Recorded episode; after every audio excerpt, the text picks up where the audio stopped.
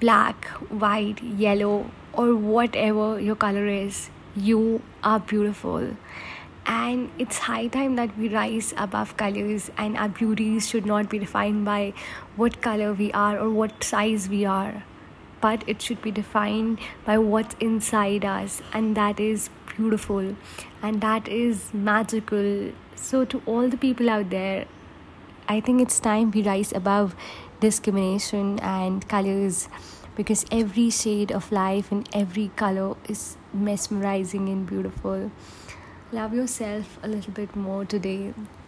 Despite all the things that are happening in our society, it's time we realize our inner power to shine and to fight back.